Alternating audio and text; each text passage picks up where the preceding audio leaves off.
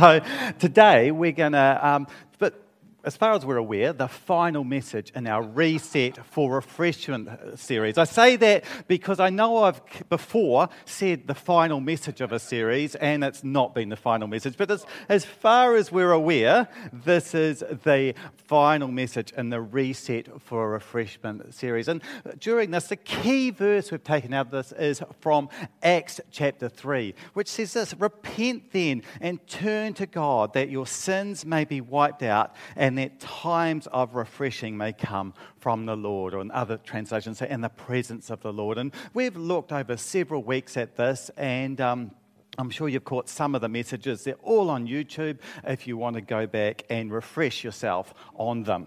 Um, also, over the last year or so, we've been doing something called praying the names of God. They're often during the worship, um, we can do it at the end today, but during the worship, we've been praying a name of God and getting revelation and worshiping God by praying his name out loud. And today, um, those two things are going to align, and I've called this message Refreshment in a Name. And no surprises because it's been said several times times already. The name is El Shaddai. Okay? And it's often translated into the English as God Almighty. Um, how many times is it found in the Bible? Does anyone know how many times El Shaddai is found in the Bible? No, seven. Actually, not that many. Yeah. Um, the term Shaddai is found another 31 times in the book of Job. So, should, um, so less than 40 all up. But El Shaddai, as in El Shaddai, is found seven times. Five times in Genesis, once in Exodus, and once in Ezekiel. And the first time it's mentioned is in Genesis 17, verse 1. When Abraham, no, sorry, when Abram was 99 years old, the Lord appeared to him and said, I am El Shaddai, God Almighty. Serve me faithfully and live a blameless life. So here, God reveals himself to Abram as El Shaddai. And so El Shaddai is often translated into the English as God Almighty. Uh, but often, English we lose some of the meaning that the original language um, contains. Um, it's found in several places in the Bible. Probably the most common one is in John chapter 21 when Jesus said, Peter, do you love me? And, and Peter says, Yes, I love you. And there's actually two different words for love there, and we lose that meaning in the English. Um, but so, how well does God Almighty translate El Shaddai? Um, is it a, is it a, um, a good translation of El Shaddai? Well, let's look at each of the syllables and look at the root meanings of them. So, El. El means God. Top marks for the translators there because they've got that right. Okay, I'm actually going to skip shad because I'm going to look at die next because that's something you'd expect to find in the name of God. So, die, what does die mean? Well, actually, Nigel's already said it means more than enough. And that's my garage, and people would argue that I have more than enough bicycles, that there's an abundance of bikes there. I could argue that there's some bikes I don't have, but. But anyway, there's more than enough. There's a, an abundance there. So die means that, but there's also a power thing there that it's overpowered. So die, it kind of means um, more than God is more than enough. It's more than sufficient. It's overpowered, um, like that little car is there. So that's, as you say, that's what you expect. So God Almighty, that. Um, yeah, that's not a bad translation. As well. So then, what does shad mean? Well, shad's a little bit different. That's actually not a root word meaning I would expect to find in the name of God. See, what it means is breast. So, um, I couldn't, I hate to use that photo.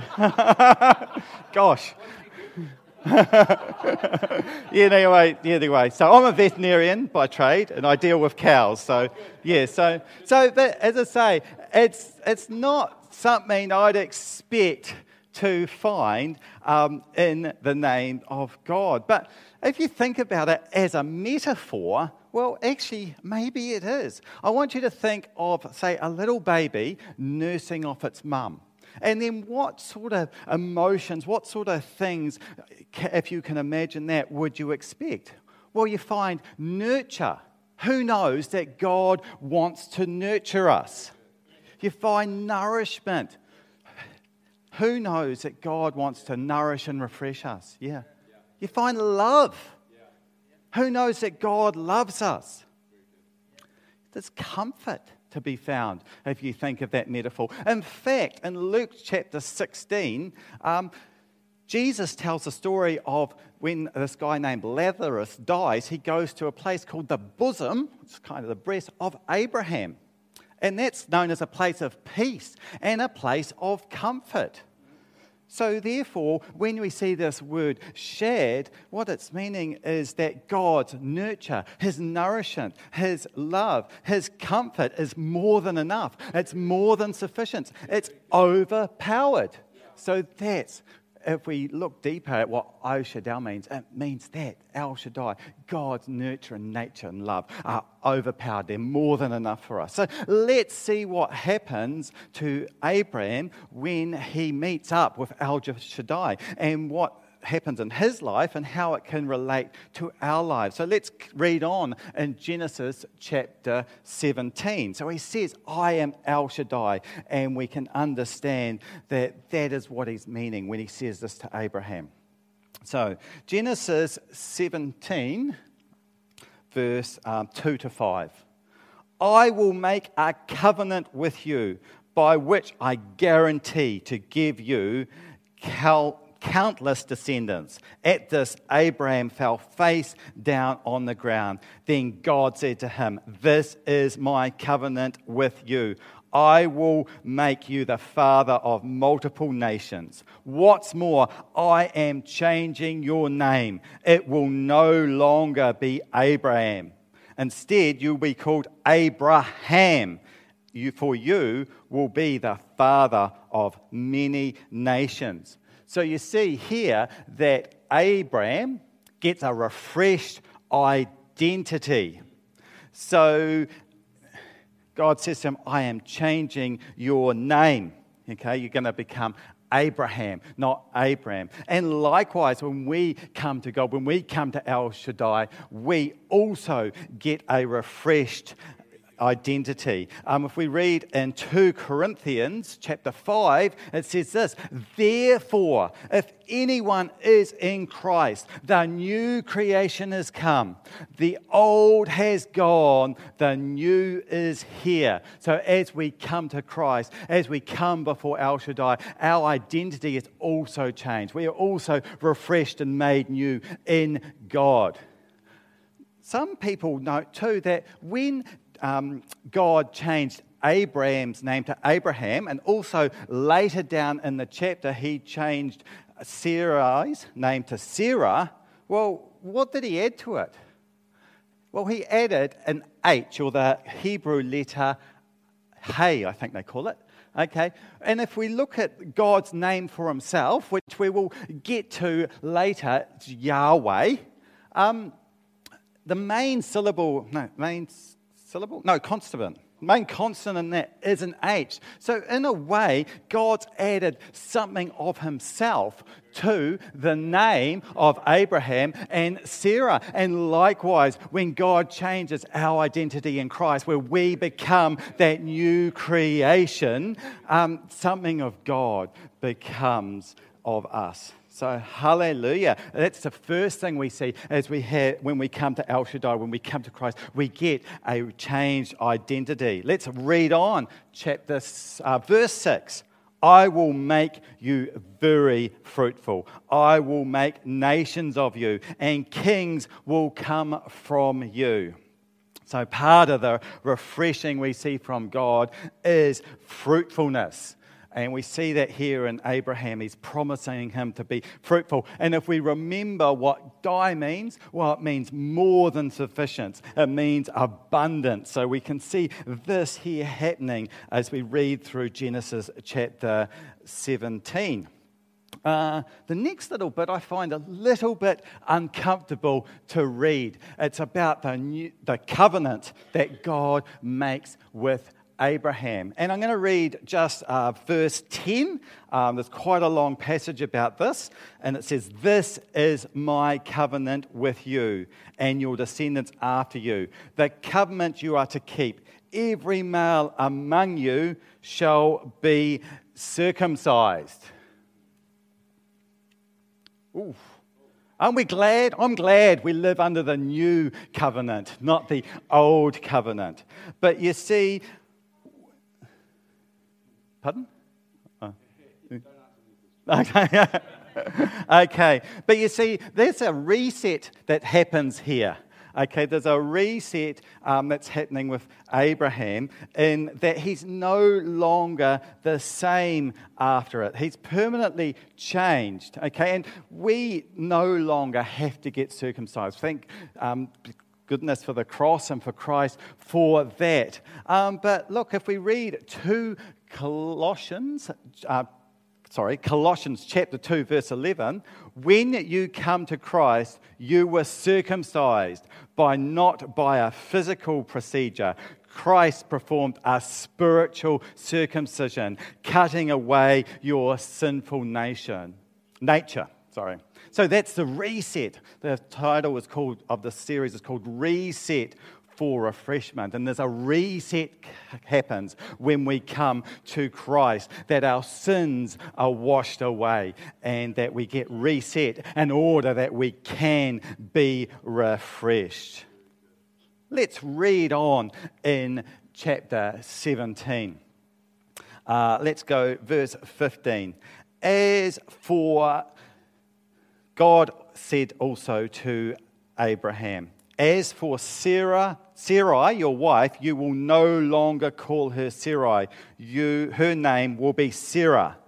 So you see, your refreshed identity isn't just for you. Your refreshed identity as you come to Christ affects those around you too, that they also may be refreshed and have a refreshed identity in Christ. Let's read verse 16. I will bless her and will surely give you a son by her. I will bless her that she will be the mother of nations. Kings of, kings of peoples will come from her. You see, God's overpowering love and nurture will bless you, but it will also bless the others around you. So here he is. God is refreshing Abraham by fulfilling promises. And yeah, that the blessings you have are not just for you. And that we can expect that the promises God has made to us are true. And we can expect as we come to El Shaddai that his overpowered, has more than sufficient love and nurture, will be able to fulfill the promises in our lives too. So, how did Abraham respond to this? Okay, let's read Genesis um, 17, uh, 17 and 18. Abraham fell face down. He laughed and said to himself, Will, um, will a son be born to a man a hundred years old? Will Sarah bear a child of, at the age of 90? Then Abraham said to God, If only Ishmael may might live under your blessing. Blessing. You see, doubt had crept in. And he even says, May Ishmael live under your blessing. So, what was happening here? Well, Abraham already had a son um, conceived to a servant rather than his wife, um, and his name was Ishmael. And he was prepared to settle. He was saying, No, no, no, I've already got this. You know, well, why don't you just do with what I've got? And I think we do the same. You know, we have a promise of God and we and we think, well, maybe we'll just make do with what we've got instead of reaching for the things that God's promised. why is this? I was thinking, why did he do this? And I think the answer is found in Proverbs um, chapter 13, verse 12. Hope deferred makes the heart sick, but a dream fulfilled is the tree of life. So, how old was Abraham here? It was found in verse 1. He was 99 years old. Do you know how many years he would have been hoping for a son and it not happened? And every time he hoped and hoped, and uh, then it didn't happen, and his heart got sick. And so he was probably at the point where he just didn't want to hope anymore. You know? But who here's 99 or older? No. Okay. Well, you know what? There's still time for God to fulfill the hopes and the plans that He has placed in your heart. Okay, and, and we're going to pray the name El Shaddai later. And I actually believe that when we do, God's going to restir and recapture um, dreams and visions that He's given to people. So, yeah.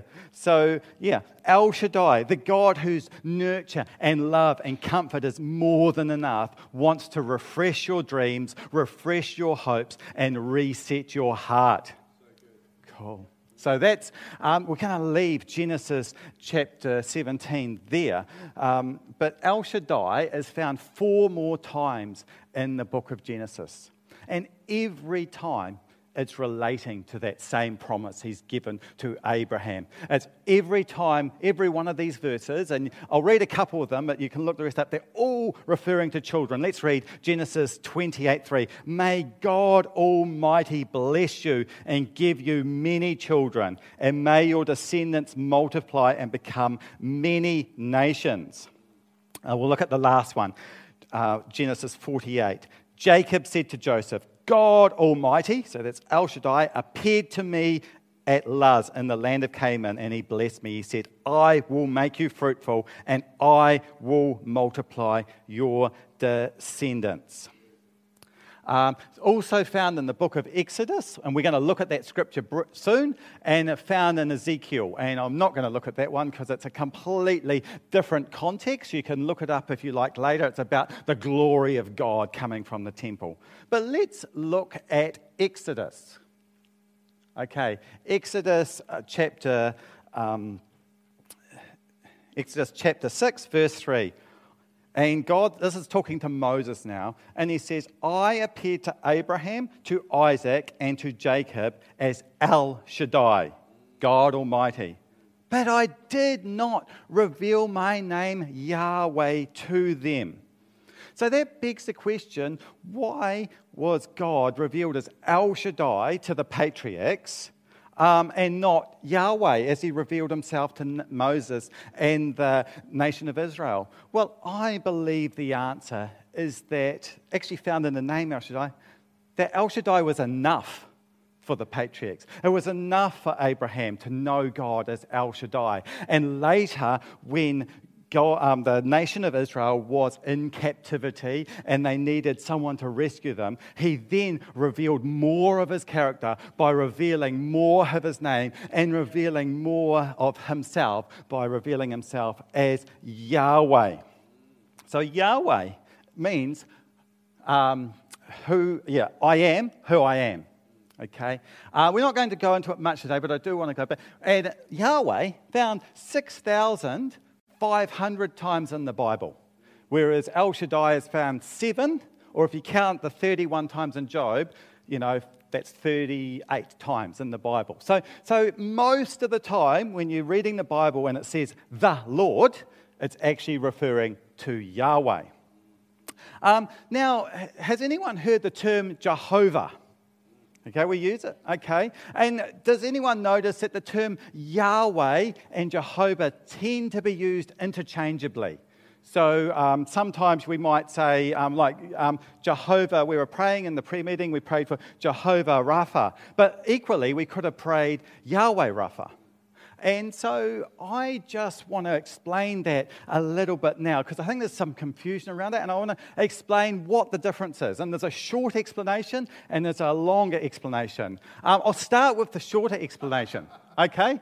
The, I'll start, I'll get to the longer one long. It's not that long, but, but um, Yahweh is Hebrew, ancient Hebrew. And Jehovah is Latin, or more precisely, it's the Anglicized, so the English pronunciation of the Latin word Jehovah. They would pronounce it a little bit differently. Um, and before I move on to the longer explanation, I just want to assure you that God speaks every language. Okay. So, when we pray the name of Jehovah, we're praying the Latin name, but God understands it. And if we've been worshipping all our lives with Jehovah, that's fine. God understands, He knows it. It's to Him, it's His name because it is His name in the language of Latin and therefore in the language of um, Israel. Oh, no, sorry, in the language of English. Sorry, getting all confused here. But why do we say Jehovah then? Well, for a long time, Jehovah was considered the Hebrew pronunciation. And I'm going to explain why that is now. You see, um, in the Hebrew, ancient Hebrew, they didn't use vowels. They didn't use any vowels at all. No. So they would just write the consonants down. Um, and yeah, and they would, they would just know when they came to the word what it was. Um, so there were no vowels in the written language. And they also wrote, um, wrote read from right to left, which is why it is um, backwards. The English letters underneath it are backwards. So backwards to us, them. Um, so there were no vowels in ancient Hebrew. Also, the Israelites would not say the name Yahweh. They considered it too holy to speak. So, what would happen is when they were reading the scriptures, they would instead replace the name Yahweh with Adonai, which means my Lord. So, here you have, um, yeah, they, so 6,500 times in the Bible. So, whenever they got to Yahweh, instead of saying Yahweh, they would say Adonai. So, later on, they thought, let's add some vowels to our scripture. So, what they would, do is they went through and they added vowels to all the words because there's just more clarity and all that by having vowels there. And um, when they got to the word Yahweh, instead of adding the word, um, adding the vowels for Yahweh, they added the vowels for Adonai. So you ended up in the ancient scriptures with um, the consonants for Yahweh and the vowels for Adonai. And there's reasons in Latin why we, it's also Jehovah. You see, in, in Latin, there is no Y. Instead of a Y, they use a J. And also, there's no W either.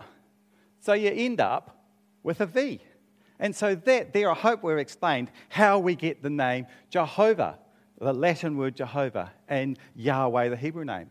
But this story does beg us a question. I'm going to close with this and, and use it to circle back to El Shaddai, in actual fact, is should we say Yahweh? You see, the Jewish people to this day do not use the word Yahweh. They still they consider it too holy to say. Um, so, therefore, should we be saying it? Or should we stick to Jehovah because, because that might be safer? Well, I want to look for a start at the Bible. What does the Bible say? And we want to look at the first time where God introduces himself as Yahweh. God said to Moses, so this is Exodus 3:15. God said to Moses, "Say to the people of Israel, Yahweh, the God of your ancestors, the God of Abraham, the God of Isaac, the God of Jacob, has sent me to you. This is my eternal name, my name to be remembered for all generations. So if, say, I say, hey, I'm Phil, just don't say my name. No, no, I think God quite clearly said, This is my name. So if you um, use somebody's name, um, you'd actually expect them to remember it and use it. Who hates it when they forget someone's name? Oh, I was in the supermarket the other day and the guy comes up to me and goes, Oh, hi, Phil, how are you going? I'm like, mortified. I'm like, I have no idea who you are. Um, he seemed to know me, though. So, um, yeah, so, you know, I actually think that using God's name is a way of honoring him. Um, so that's one reason. Um, the second reason is that, when actually fact, that the Israelites did um, yeah, so that is my name to be remembered for all generations. So, in order to remember it, we've got to say it. Um, let's look at the story of David and Goliath. You see, the Israelites did use God's name back when David was alive. And 1 Samuel 17, verse 35, David replied to the Philistine, You come to me with sword and spear and javelin, but I come to you in the name of the Lord. He used the word Yahweh of heaven's army, the God of the armies of Israel, who you have defiled. So David used the name Yahweh in the presence of his enemies. So if he can do that then, I think it's all right if we um, use that name too as well. Um, and in actual fact, it wasn't until after the Babylonian exiles that this rule or the tradition of not saying Yahweh was started. Um, did God's name become more holy after the Babylonian exile? No, it didn't. Okay, so I've kind of said, well, yes, it is okay, but the final reason, oh, oh there's that verse. Uh, final reason that we can say um, the name Yahweh is the cross. Because when I said the Israelites wouldn't say it, it's not technically no. The high priest in the temple at certain times of the year was able to say the word Yahweh. What did Jesus do on the cross? Well, I want to read for you Matthew 27 50 and 51. Jesus shouted again and he released his spirit. At that moment, the curtain in the sanctuary of the temple was torn on two from top to bottom. The earth shook and the rocks split apart. So, therefore, what that's saying is that there was a place in the temple called the Holy of Holies that only the high priest could enter once a year.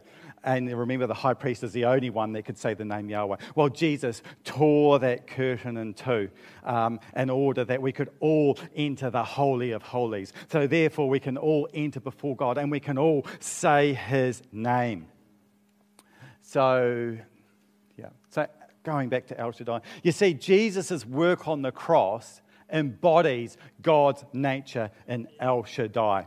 So, if you think El Shaddai means God's um, nurture and love and comfort and grace are more than sufficient, they're more than what we need. And that is found on the cross. And Nigel, in his communion message, just um, showed that to us so beautifully.